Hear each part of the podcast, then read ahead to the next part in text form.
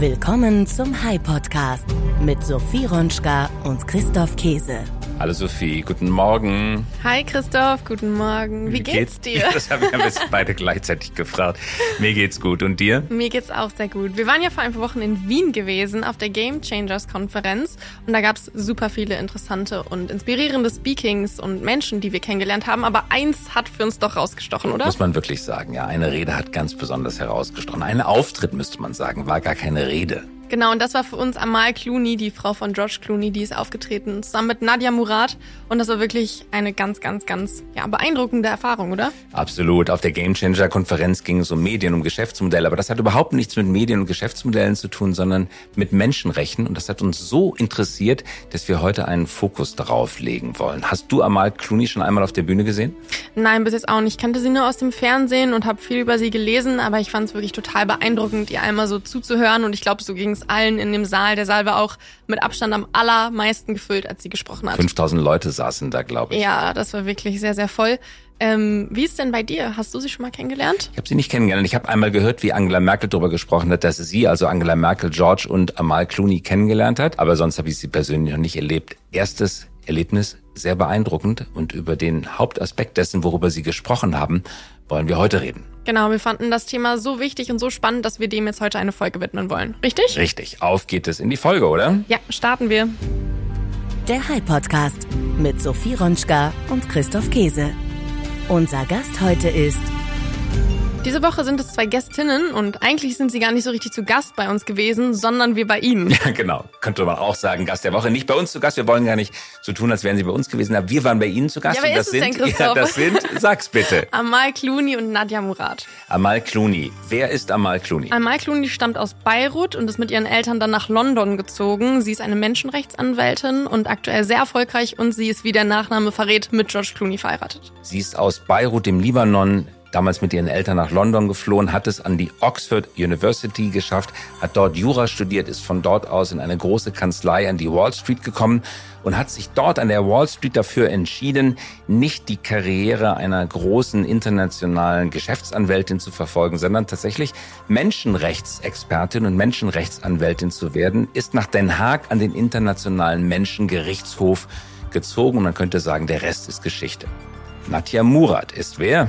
Bei einem Überfall auf das Heimatdorf von Nadia in Kocho im Irak am 3. August 2014 hat sie den größten Teil ihrer Familie verloren. Es sind insgesamt 18 Menschen gestorben. Sie selbst ist von der IS in Gefangenschaft genommen worden und dort versklavt, vergewaltigt und gefoltert worden. Ihr ist schließlich aber die Flucht gelungen und seitdem setzt sie sich ganz stark dafür ein, dass so etwas eben nicht mehr vorkommt, dass es keine weiteren Opfer gibt und dass den bisherigen Opfern Gerechtigkeit widerfährt. Ganz genau. Und was hat das jetzt mit dem Thema zu tun, mit dem wir uns beschäftigen wollen? Ich habe in diesem Zusammenhang zum ersten Mal verstanden, dass Deutschland als eines der wenigen Länder weltweit bereit und in der Lage ist, Verbrechen gegen die Menschlichkeit, internationale Kriegsverbrechen hierzulande vor Gericht zu stellen. Und das haben die meisten von uns in den Nachrichten schon mal gehört. Die Tagesschau berichtete vor zwei Monaten über einen Fall des Bundesgerichtshofs. Dabei ging es um den Fall einer IS-Rückkehrerin und den Tod eines jesidischen Mädchens. Der Frau wird vorgeworfen, dass sie tatenlos dabei zugesehen hatte, wie das junge Mädchen verdurstet ist. Genau, diesen Tagesschau-Ausschnitt von vor zwei Monaten, den hören wir uns jetzt einmal an. 2015 musste im Irak ein jesidisches Mädchen sterben. In sengender Hitze angekettet. Eine Frau aus Lohne in Niedersachsen soll dabei tatenlos zugesehen haben. Sie hatte sich der Terrormiliz Islamischer Staat angeschlossen und einen IS-Kämpfer geheiratet. Nach ihrer Rückkehr nach Deutschland wurde die Frau vom Oberlandesgericht in München zu einer Haftstrafe von zehn Jahren verurteilt. Die Bundesanwaltschaft hält diese Strafe für zu niedrig und wandte sich an den Bundesgerichtshof, der entschieden hat, Claudia Kornmeier in Karlsruhe. Wie sieht die Entscheidung aus? Also der Bundesgerichtshof hat der Bundesanwaltschaft heute hier Recht gegeben. Er hat gesagt, das Oberlandesgericht, das hat tatsächlich Fehler gemacht bei der Entscheidung über die Strafe. Und zwar hatte das Oberlandesgericht hier einen minderschweren Fall eines Verbrechens gegen die Menschlichkeit durch Versklavung angenommen. Und minderschwerer Fall, das bedeutet, dass der Rahmen, innerhalb dem sich die, eine Strafe bewegt, geringer ist als im Normalfall. Und dafür, um festzustellen, ob es ein minderschwerer Fall ist oder nicht, müssen alle Umstände einer Tat berücksichtigt werden. Und aus Sicht des Bundesgerichtshofs hat das Oberlandesgericht das hier nicht getan. Es habe zum Beispiel nicht berücksichtigt, dass die Angeklagte später, nachdem sie eigentlich schon wieder in Deutschland war, noch einmal zum IS ausreisen wollte. Das wäre tendenziell eher etwas, was gegen einen minderschweren Fall spricht. Es habe außerdem auch nicht die Motive für die Tat berücksichtigt. Da sagt der BGH hier, es dränge sich schon auf, dass die Frau menschenverachtend hier gehandelt hatte. Und auch das spreche eher gegen einen minderschweren Fall. Und außerdem habe sie durch die Versklavung auch die Politik des Islamischen Staats gefördert, nämlich die Politik, die jesidische Glaubensgemeinschaft zu vernichten. Also all das hat das Oberlandesgericht nicht berücksichtigt. Und deswegen geht der Fall jetzt tatsächlich noch einmal zurück. Und es muss auf jeden Fall neu über die Höhe der Strafe entschieden werden. Bundesgerichtshof also hat geurteilt, dass die Strafen, die auf der Instanz darunter verhängt worden waren, nicht streng und strikt genug angewendet worden waren. Das Besondere an dem Fall ist, dass es sich um eine Straftat handelte oder handelt, die in einem anderen Land begangen worden war, aber vor Gericht gestellt worden ist sie in Deutschland. Und das ist jetzt der Punkt, den ich und ich glaube du auch nicht wusste. Das habe ich in ähm, tatsächlich Wien gelernt von Amal Clooney und Nadja Murat dass internationale Straftaten auch in Deutschland vor Gericht gestellt werden können. Man muss nicht an den Strafgerichtshof, den internationalen in Den Haag ziehen und dort auf das langwierige Verfahren warten, sondern alle Mitgliedsländer einer internationalen Konvention haben das Recht und die Möglichkeit, Straftaten, die anderswo begangen worden sind, sofern sie sich um international verfolgte Straftaten handelt, auch auf eigenem Boden zu verhandeln. Das machen bloß die meisten Länder nicht. Die allermeisten Länder sagen, das soll doch bitte Den Haag erledigen, aber Deutschland ist hier mit gutem Beispiel vorangegangen und hat diese Straftaten tatsächlich behandelt und bis zum obersten Gericht, nämlich bis zum BGH gebracht. Und welche juristischen Vergehen ihr nun genau vorgeworfen werden, das sagte der Gerichtssprecher einer unteren Instanz vor einigen Jahren. Wir sehen, es handelt sich um eine Mischung aus Straftaten nach deutschem, aber auch nach internationalem Recht. Und um welche genau, das hören wir jetzt. Die Angeklagte ist schuldig der mitgliedschaftlichen Beteiligung an einer terroristischen Vereinigung im Ausland in fünf Fällen. In zwei dieser Fälle hat sie sich zugleich des, eines Kriegsverbrechens gegen das Eigentum schuldig gemacht. In zwei weiteren Fällen hat sie gegen das Kriegswaffenkontrollgesetz verstoßen. Wegen dieser Straftaten hat das Oberlandesgericht Düsseldorf die Angeklagte heute zu einer Gesamtfreiheitsstrafe von zwei Jahren und neun Monaten verurteilt. Die Menschen, die dem ISIS zum Opfer gefallen sind, haben unglaubliche Taten über sich ergehen lassen müssen. Es ist absolut erschütternd, wenn man hört, was diesen Menschen widerfahren ist. Hier ein Beispiel für ein Verbrechen in einem anderen Fall. Wir hören in einem, in einem Video, das von der irakischen Justiz, also der Justiz des Landes Irak, erstellt worden ist. Dort hat man eine Gegenüberstellung herbeigeführt zwischen einem Täter und einer Frau, die sein Opfer geworden war. Hören wir kurz hinein, wie diese Szene dieser in einem anderen Fall stattgefunden habenden Gegenüberstellung sich anhört. Es ist wirklich erschreckend. Als 14-Jährige wird sie vom sogenannten Islamischen Staat verschleppt und als Sexsklavin an einen IS-Terroristen verkauft. Fünf Jahre später trifft Ashwag Talo ihren Peiniger live im irakischen Fernsehen wieder. Du hast mein Leben zerstört. Du hast mir alles genommen, wovon ich geträumt habe. Das ehemalige IS-Mitglied sitzt inzwischen in Haft. Arrangiert wurde das Aufeinandertreffen von den irakischen Sicherheitsbehörden. Für Ashwag ist die Konfrontation am Ende aber zu viel. Erschöpft bricht sie vor laufender Kamera zusammen.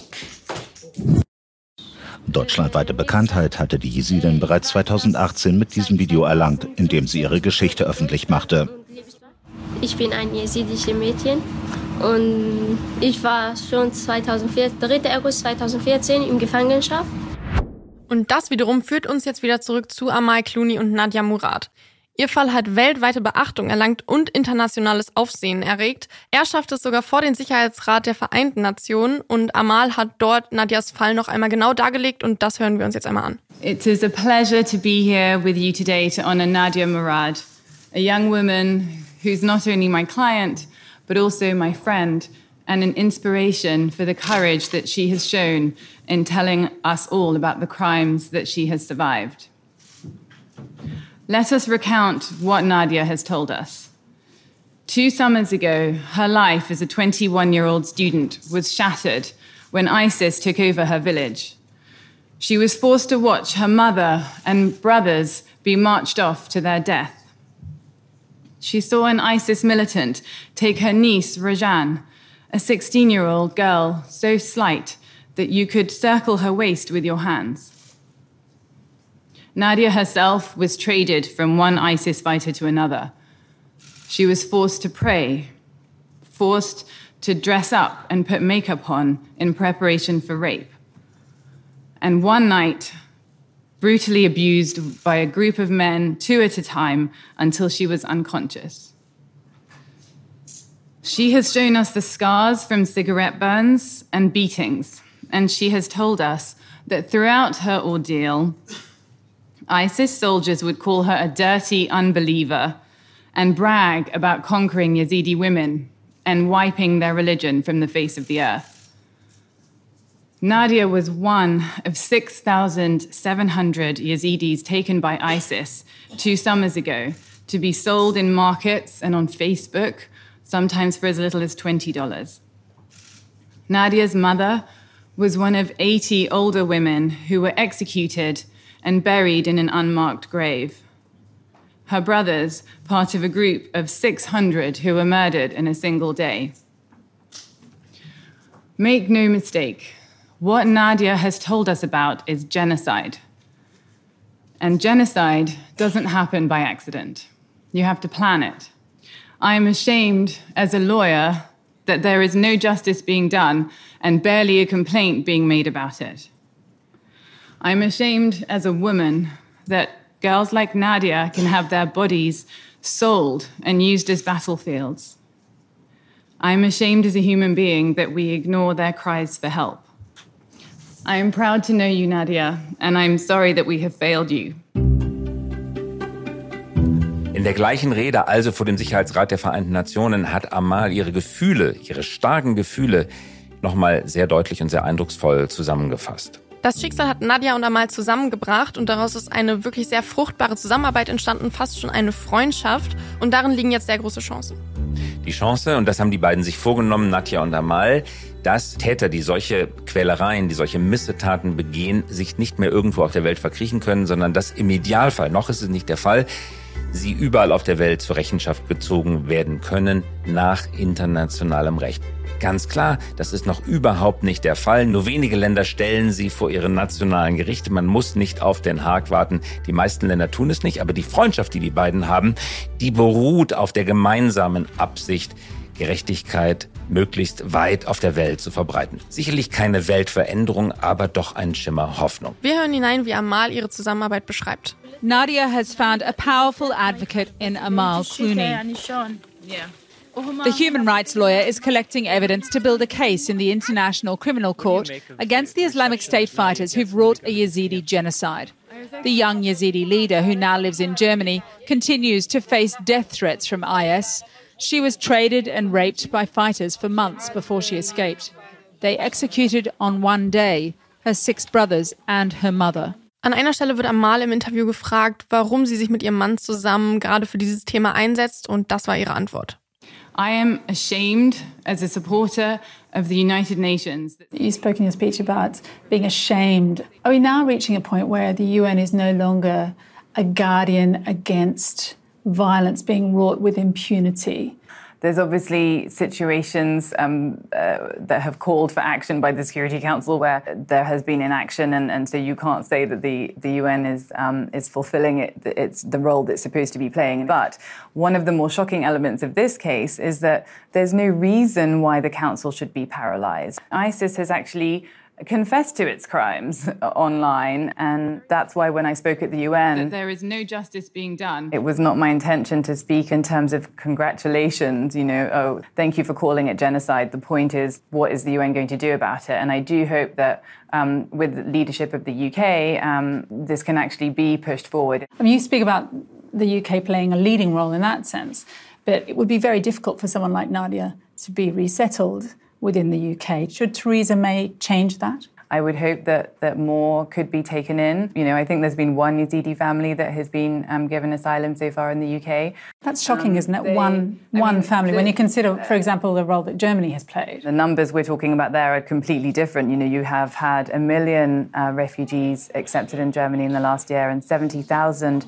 of those have been Yazidis. In every other country, it's been literally a handful. So I'm hoping that that can improve. And actually, one of the positive signs, I think, is that Prime Minister May, when she was Home Secretary, had instituted uh, a, a, the idea that there should be the ability for private sponsorship. That's something that my husband and I are doing in the US, for example, with the International Rescue Committees. When you speak about your husband and yourself participating in that as individuals, but I suppose, isn't there also an expectation that a government should be able to lead by policy and make it possible in a much more effective and broader sense. Well, I think what I'm saying is if the government uh, disappoints you, then then at least let it. Uh, they should empower you to to make a difference. Does it sort of reveal that on a state level we're entering a more kind of transactional foreign policy, not driven by human rights? It's not driven by the need of refugees, for example, which means that it's possible for Britain to continue to sell arms to Saudi Arabia, even though they judge it as having an appalling human rights record.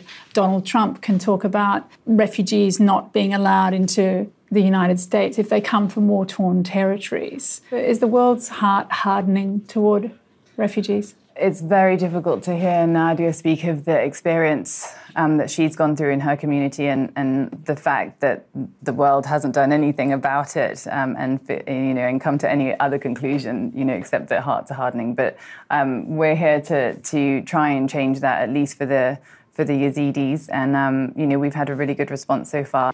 Also auf Deutsch gesagt, wenn sich die Regierung schon nicht für diese Anliegen einsetzt, dann sollte sie einem zumindest die Macht geben, dass die Bürger das tun können, dass die Bürger für Menschenrechte eintreten. Starke Stellungnahme. Auch für die Opfer ist es natürlich sehr, sehr schwer, über ihre Erlebnisse zu sprechen und über die Gewalt, die ihnen angetan wurde. Deswegen sollte man das auf keinen Fall für selbstverständlich halten. Ohne Zeugenaussagen wie die von Nadja würde es keine weltweite Öffentlichkeit geben, aber auch schon gar keine erfolgreichen Gerichtsverfahren, die mit der Verurteilung der Täter enden. Für ihre Bemühungen, für ihren Mut hat Nadja Murat den Friedensnobelpreis gewonnen. Wir hören jetzt einmal rein, wie Nadja den Friedensnobelpreis in Oslo bekommen hat. Quasi von ihrem Sklavendasein auf die höchste Bühne in Oslo und das, wie wir finden, völlig zu Recht. And then I called for Nadia Murad to step forward and give her Nobel lecture. The floor is yours.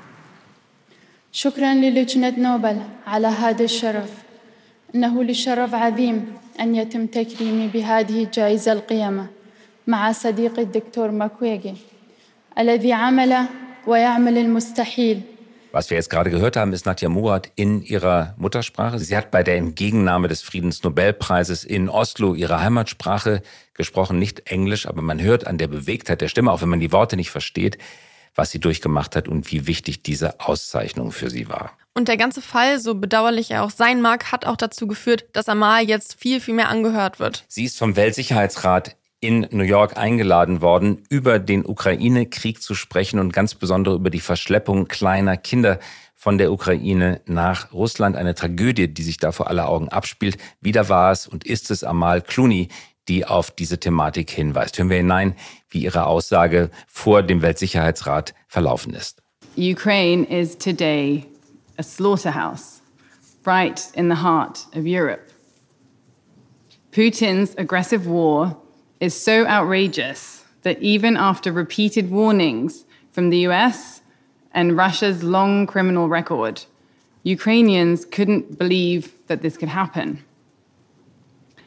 And I still read news headlines not knowing quite how to process them.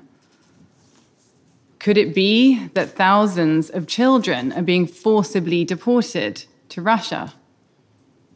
Could it be that teenage girls are being raped in the street in front of their family and their neighbors? Was a building that had the word children on it really bombed? And are civilians today in Mariupol systematically being tortured and starved to death? Unfortunately, the answer is yes. Und was schreibt ihr euch diese Woche auf den Merkzettel? Es ist unheimlich wichtig, dass diese Themen uns allen näher gebracht werden, die Schicksale der Betroffenen, aber eben auch die Möglichkeiten, gegen diese Verbrechen vorzugehen. Daher ist es wichtig, dass die Opfer, wie Nadja es mutig vormacht, sichtbar werden, dass sie sich wehren, dass sie ihre Geschichte teilen. Wir alle haben eine Stimme, die wir nutzen können und nutzen müssen. Überall auf der Welt werden gerade in dieser Sekunde, wo wir beide miteinander sprechen oder wo Sie den Podcast hören, Menschenrechtsverletzungen begangen. Menschen werden von ihren Familien getrennt, eingesperrt, verletzt, vergewaltigt und versklavt. Wir alle dürfen davon nicht die Augen verschließen, nur weil wir annehmen, dass es uns nicht unmittelbar betrifft. Amal Clooney zeigt, dass wir nicht hilflos sein müssen angesichts solcher schrecklichen Menschenverbrechen. Wir müssen nicht den Internationalen Gerichtshof anrufen, sondern wir können die Augen offen halten für das, was in der Welt passiert. Und wenn Verbrechen gegen die Menschlichkeit passieren, wenn ganz furchtbare Straftaten begangen werden in einem ganz anderen Land, können wir sie in Deutschland vor Gericht stellen. Jeder also, der Zeugnis ablegt von dem, was ihm widerfahren ist, und jeder Richter, jeder Justizbeamte kann dazu beitragen, dass solche Taten der Gerechtigkeit zugeführt werden. Das war schon für diese Folge. Ja, ich bin jetzt ein ganz bisschen bedrückt und du? Ja, äh, ich auch. Gleichzeitig, ich bin bedrückt, aber auch beeindruckt. Absolut. Von dem Mut Nadjas und von der wirklich starken Arbeit, die Amal Clooney leistet. Ja, und davon braucht es so viel mehr. Das war's für diese Ausgabe und wir hören uns wieder in der kommenden Woche. Genau, wir hören uns nächste Woche. Dankeschön, tschüss. Tschüss. Das war der High Podcast für diese Woche. Wenn Sie keine Folge verpassen möchten, immer dienstags um 5.55 Uhr kommen wir heraus. Versprochen. Mögen Sie uns? Dann abonnieren Sie uns jetzt oder hinterlassen Sie einen Like. Wir freuen uns über Anregungen, Kritik und Wünsche. Schreiben Sie uns gerne an podcast.hi.co. Nicht .com, sondern .co. Eine Produktion der Axel Springer High GmbH, einer führenden Beratung für Strategie und Umsetzung neuer Geschäftsmodelle. Wir engagieren uns leidenschaftlich für das Wachstum Ihres Unternehmens.